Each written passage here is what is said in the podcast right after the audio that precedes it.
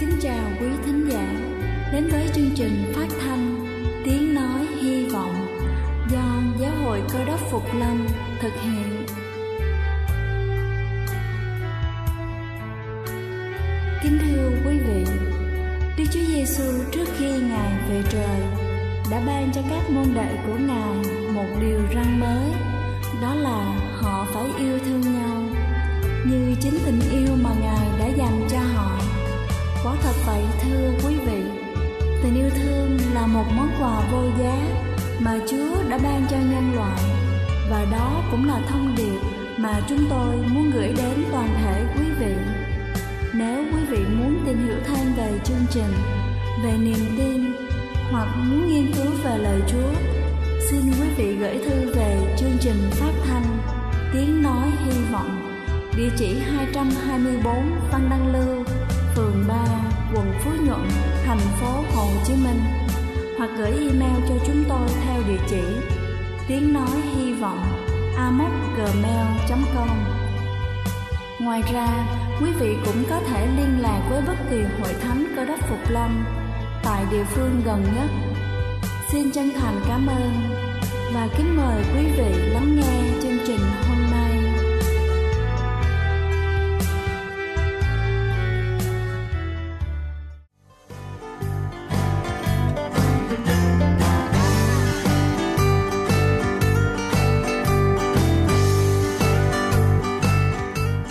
Kính chào quý vị khán giả của chương trình phát thanh tiếng nói hy vọng. Chúc quý vị có một ngày mới thật vui vẻ. Kính thưa quý vị, có rất nhiều chị em thường xuyên kêu ca về việc chồng lạnh nhạt và mối quan hệ bất ổn giữa hai người. Nhưng có khi nào chúng ta tự hỏi rằng tại sao lại như vậy không? Bỏ qua những nguyên nhân khách quan, phần lớn chúng là do chính những hành động sai lầm của mỗi chúng ta, đôi khi đó còn là yếu tố rất đơn giản trong cuộc sống thường ngày mà không ai ngờ tới. Sau đây tôi xin được trình bày bốn nguyên nhân khiến cho hôn nhân đổ vỡ. Đầu tiên đó chính là không biết cách quản lý chi tiêu. Tài chính trong hôn nhân vốn là một vấn đề nhạy cảm. Phụ nữ chúng ta luôn được coi là tay hòm chìa khóa quản lý phần lớn kinh tế trong gia đình. Một người phụ nữ đảm đang là người luôn biết được tình trạng tài chính của gia đình đang ở mức nào để có thể đưa ra những quyết định chi tiêu hợp lý. Nếu số tiền hai vợ chồng kiếm được còn hạn chế, trong khi chúng ta không ngừng mua những món đồ thiếu hợp lý hay là luôn đòi hỏi chồng phải đưa thêm tiền để đáp ứng những tiêu dùng không cần thiết, hai người sẽ xảy ra xung đột. Nếu chuyện này kéo dài mâu thuẫn dẫn đến ly hôn là điều có thể báo trước. Thứ hai đó chính là luôn kể lễ và tiêu cực về mọi thứ. Hôm nay chúng ta cắt tóc bị hỏng, con cái bày bừa ra nhà sau khi mà chúng ta mới dọn dẹp xong. Hôm nay chúng ta bị sếp khiển trách hay là vừa cãi nhau với cô bạn đồng nghiệp. Mỗi ngày chúng ta luôn có một núi vấn đề khó chịu, và nếu chúng ta đem những điều ấy kể lể và trút hết sự buồn bực lên cho người chồng, thì không ổn chút nào. Hãy thử tưởng tượng sau một ngày làm việc mệt mỏi, đáng lẽ ra anh ấy muốn về nhà và nở một nụ cười với bạn trong vòng tay của lũ trẻ và một bữa cơm gia đình đầm ấm, thì lại phải đối mặt với cả một chàng bức xúc. Lúc ấy ai còn có thể thoải mái tận hưởng cuộc sống gia đình nữa. Nếu đôi khi chúng ta tiêu cực và khó chịu về mọi thứ thì vẫn được thôi không sao cả. Ai mà chẳng có những lúc này lúc khác, tuy nhiên nếu việc này cứ lặp đi lặp lại thường xuyên thì chẳng mấy chốc ông xã sẽ chán vợ và nguyên nhân thì chúng ta có thể đề cập ở trên đây rồi. Thứ ba đó chính là quan tâm những điều khác hơn là chồng. Khi mà chúng ta tỏ ra mình quan tâm đến những yếu tố khác như là con cái, sự nghiệp, tiền bạc hơn là chồng, đối phương sẽ tự nhận thấy thông điệp rằng anh ta không hề quan trọng đối với chúng ta. Điều này khiến cha nấy bị tổn thương. Ai chẳng muốn mình là vị trí độc tôn trong lòng của bạn đời. Họ không muốn xếp sau bất cứ ai hay bất cứ điều gì cả. Việc mà chúng ta bỏ bê anh ấy lâu ngày sẽ khiến cho chàng nảy sinh tâm lý chán nản với vợ và muốn tìm thú vui bên ngoài. Người có thể tỏ ra anh ấy là người quan trọng nhất. Đến lúc đó, tan vỡ là điều không tránh khỏi và các bà vợ có hối hận cũng không kịp nữa rồi. Và cuối cùng đó chính là đánh đố chồng bằng những ngôn từ và cử chỉ. Phụ nữ có một thói quen đó chính là khi giận dỗi họ thường hay im lặng hay là trả lời rằng mình không tức giận, trong khi thái độ và cử chỉ của họ lại không tỏ ra như vậy. Phụ nữ cũng thích nói vòng vo và muốn đối phương phải tự hiểu. Tuy nhiên, các ông chồng lại không hề thích như vậy, nam giới ưa thích những cuộc trao đổi ngắn gọn.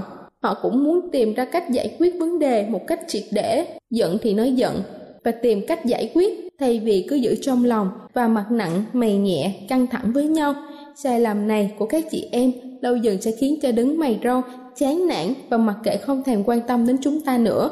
Cách tốt nhất là thẳng thắn trao đổi vấn đề và biểu hiện cảm xúc với nhau. Có như vậy cuộc sống hôn nhân mới dễ dàng và thoải mái được. Kính thưa quý vị, những điều bận tâm trên rất đáng để chúng ta tìm hiểu và khắc phục chúng. Hy vọng qua bài chia sẻ sẽ giúp ích cho chúng ta trong việc giữ gìn hạnh phúc gia đình, luôn chăm sóc cho tổ ấm của mình, vì đó là điều thiêng liêng mà Chúa đã ban tặng cho loài người. Đây là chương trình phát thanh Tiếng Nói Hy Vọng do Giáo hội Cơ đốc Phục Lâm thực hiện.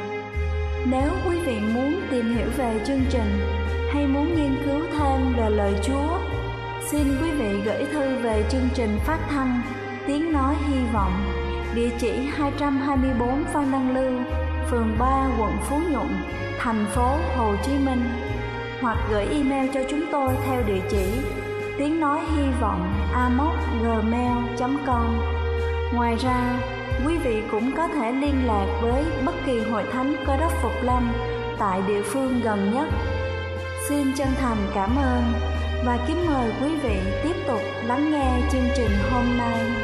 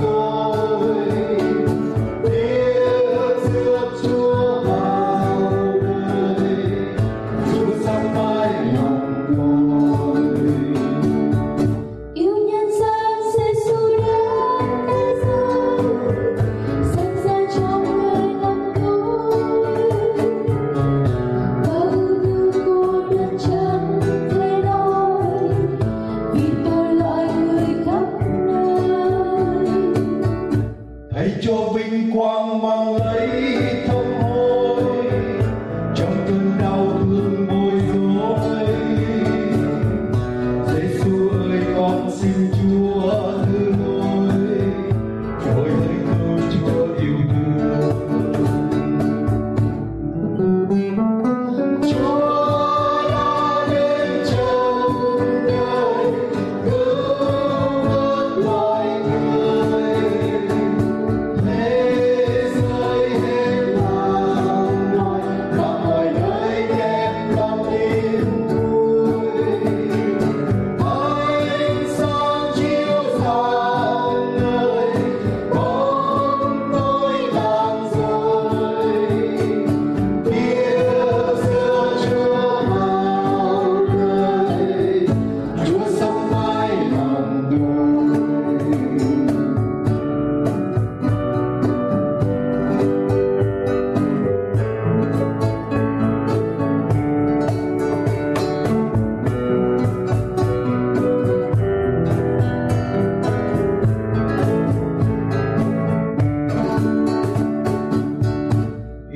nhân gian Giêsu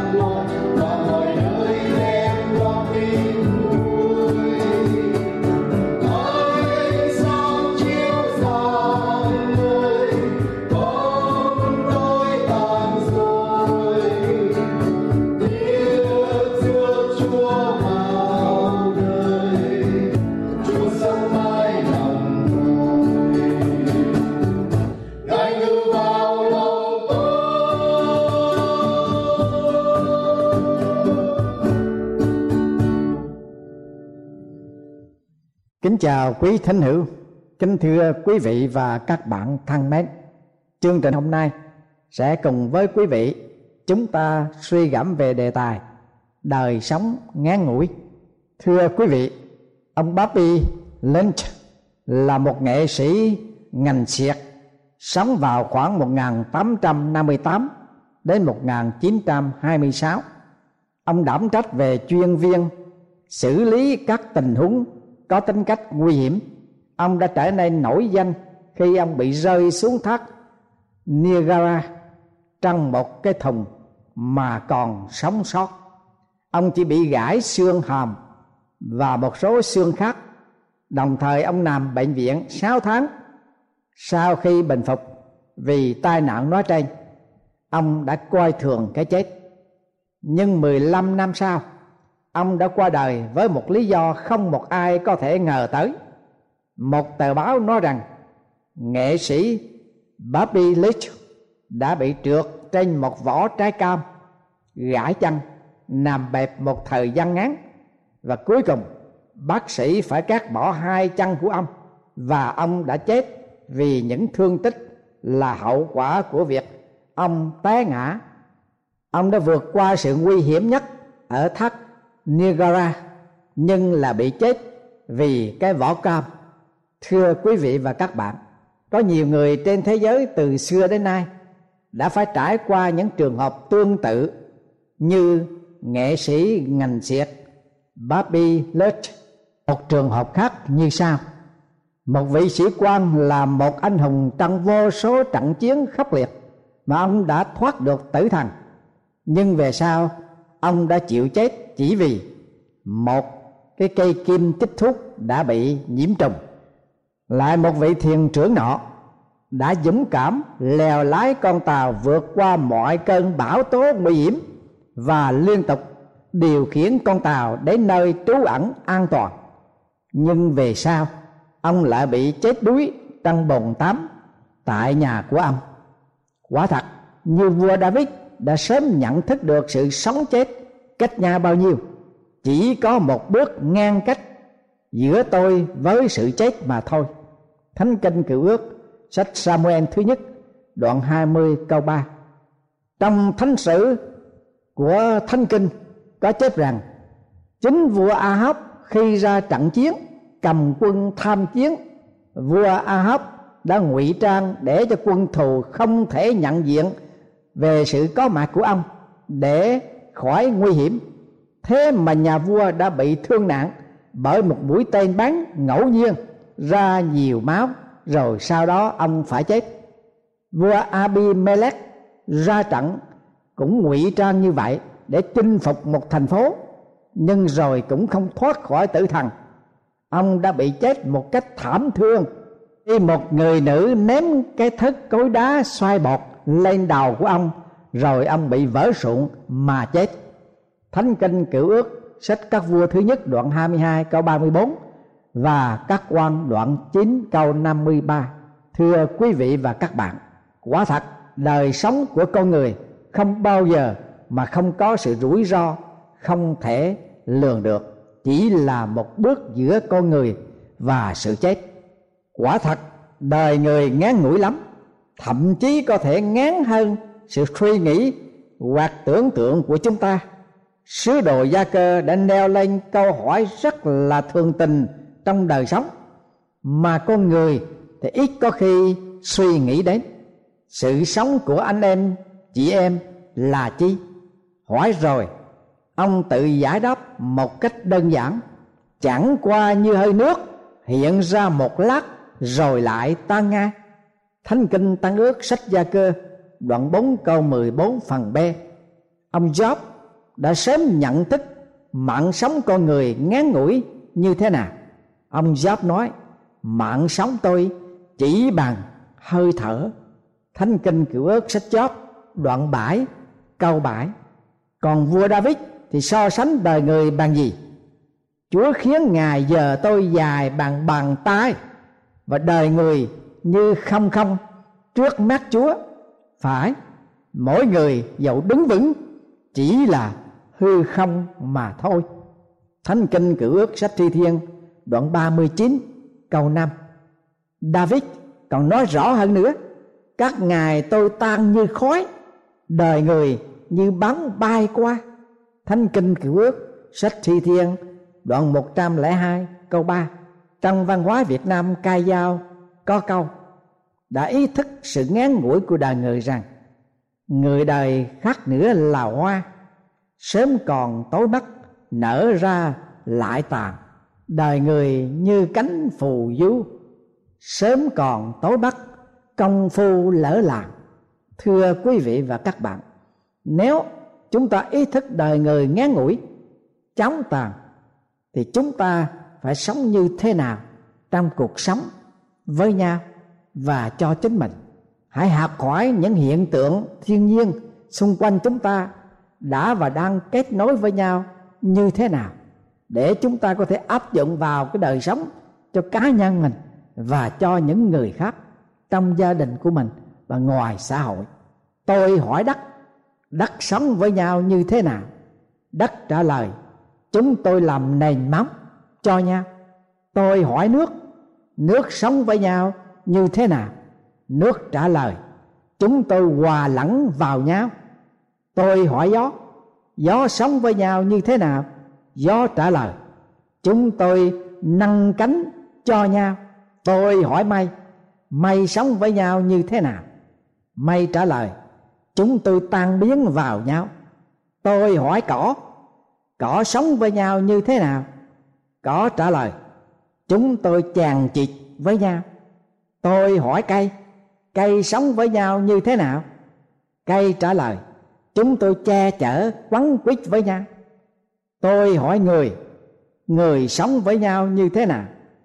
Không ai trả lời, không ai nói gì cả. Tại sao? Vì người còn đang bận rộn, giận hờn và chà đạp lẫn nhau. Thì làm sao có câu trả lời? Vì người còn chôn chặt nụ cười, không cùng chia sẻ nhau, thì làm sao trả lời được? Vì người còn nghi kỵ và mưu trước lẫn nhau, để hại nhau, để tranh giành với nhau, thì làm sao không im miệng? Vì người còn nặng nổi, thương đau. Vì người còn quanh cách yêu nhau. Vì người còn chưa biết sự sống, rất mau rụi tàn. Thưa quý vị và các bạn thân mến, nếu biết rằng đời sống ngắn ngủi, chúng ta là những cơ đốc nhân phải thể hiện như thế nào trong đời sống?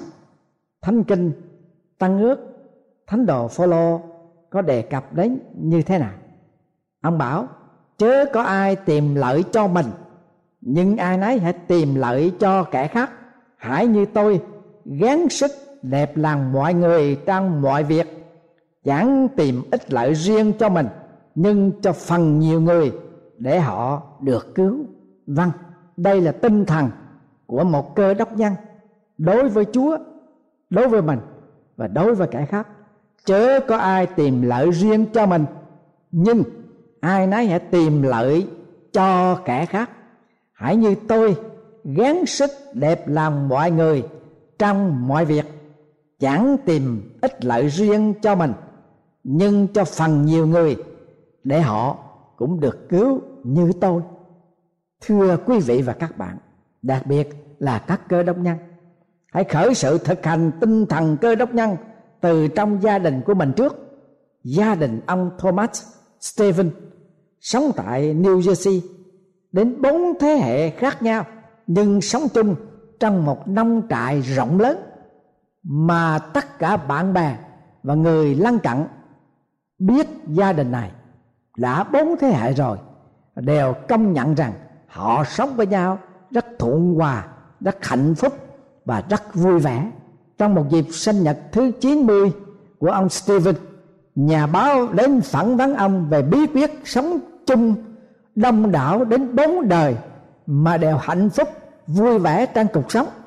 Ông cho biết như sau, chúng tôi giúp mỗi thành viên trong đại gia đình là luôn luôn có tâm niệm rằng phải sống với nhau bằng tình yêu và sự quay mình.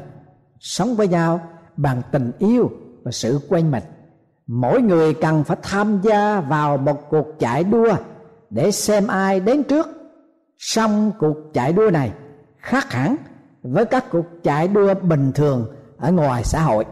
Ấy là khi có sự bất bình với bất cứ ai, thì phải tranh nhau để ai là người nhận cái lỗi của mình trước? Khi có sự xung đột nhau, thì phải tranh nhau. Ai là người giảng hòa trước? Vâng sống hạnh phúc, sống vui vẻ, sống hòa đồng, không không có nghĩa là không có sự xung đột nhau. Tuy nhiên, sau khi có sự xung đột, thì phải tranh nhau để biết ai là người làm giảng hòa trước hết. Khi cần phải chịu đựng thì phải tranh nhau, xem ai là người chịu đựng nhiều hơn và bền bỉ hơn. Phải tranh nhau làm những điều tốt cho người khác, tranh nhau làm việc nặng nhọc trước. Khi có một ai đó đau khổ, thì tranh nhau để an ủi, để vỗ về, để khuyến khích họ trước. Khi ai cần có sự sang sóc, thì hãy tranh nhau đỡ đằng ngay, lập tức tóm lại. Chúng tôi tranh nhau để yêu thương. Làm sao để mọi người đều nổi bật hơn trong sự bày tỏ một tình yêu đẹp nhất? Thưa quý vị và các bạn, bí quyết nói trên rất đơn giản, chỉ làm ngược lại với những gì mà bản chất con người thường làm cho cá nhân mình, cho gia đình mình. Trong gia đình, chúng ta phải thường tranh nhau nói nhiều, tranh nhau cho mình là đúng tranh nhau cho mình là phải. Tranh nhau để làm việc nhẹ. Tranh nhau để hơn thua, để tranh giành ảnh hưởng, quyền lợi. Tranh nhau để đổ lỗi. Tranh nhau để đè đầu kẻ khác.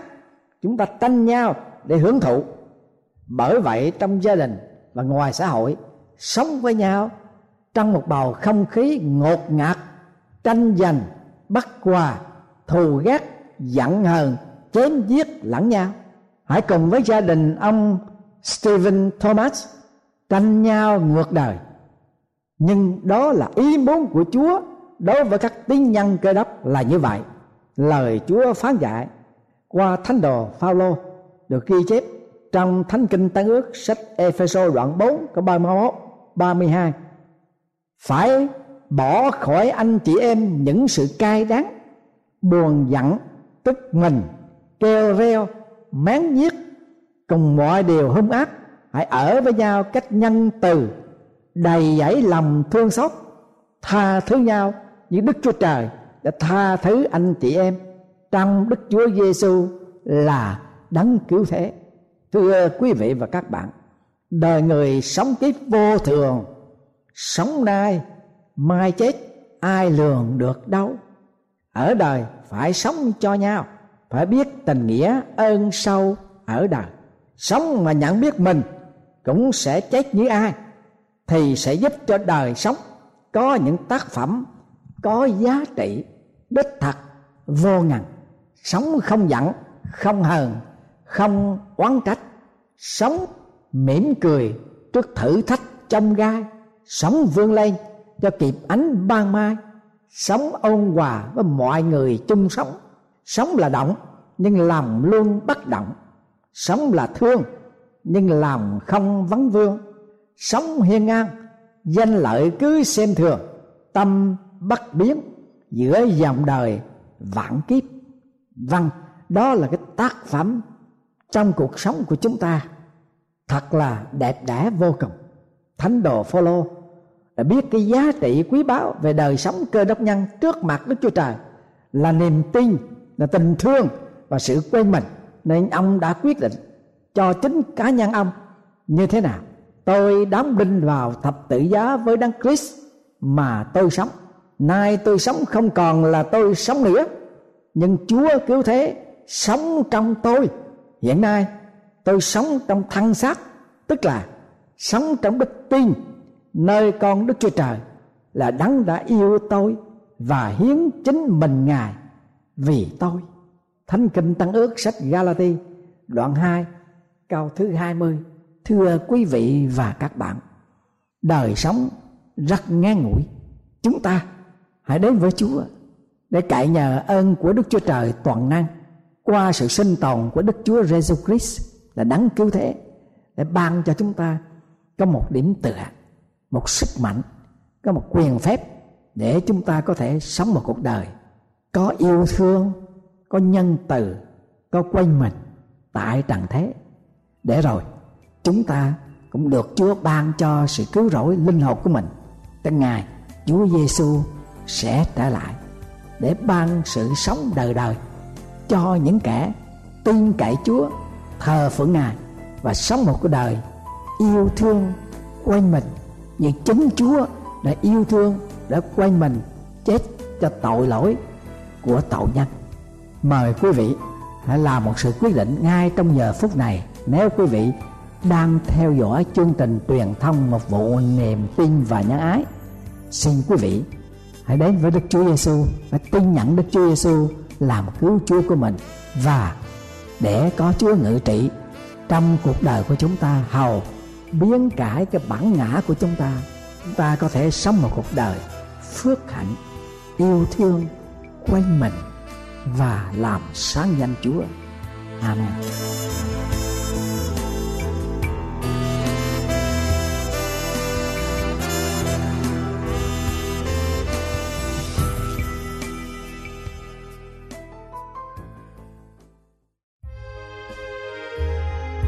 Đây là chương trình phát thanh Tiếng Nói Hy Vọng do Giáo hội Cơ đốc Phục Lâm thực hiện. Nếu quý vị muốn tìm hiểu về chương trình hay muốn nghiên cứu thêm về lời Chúa, xin mời quý vị gửi thư về chương trình phát thanh Tiếng Nói Hy Vọng, địa chỉ 224 Văn Đăng Lưu, phường 3, quận Phú Nhuận, thành phố Hồ Chí Minh hoặc gửi email cho chúng tôi theo địa chỉ tiếng nói hy vọng gmail.com Ngoài ra, quý vị cũng có thể liên lạc với bất kỳ hội thánh cơ đốc phục lâm tại địa phương gần nhất. Xin chân thành cảm ơn và hẹn gặp lại quý vị trong chương trình lần sau.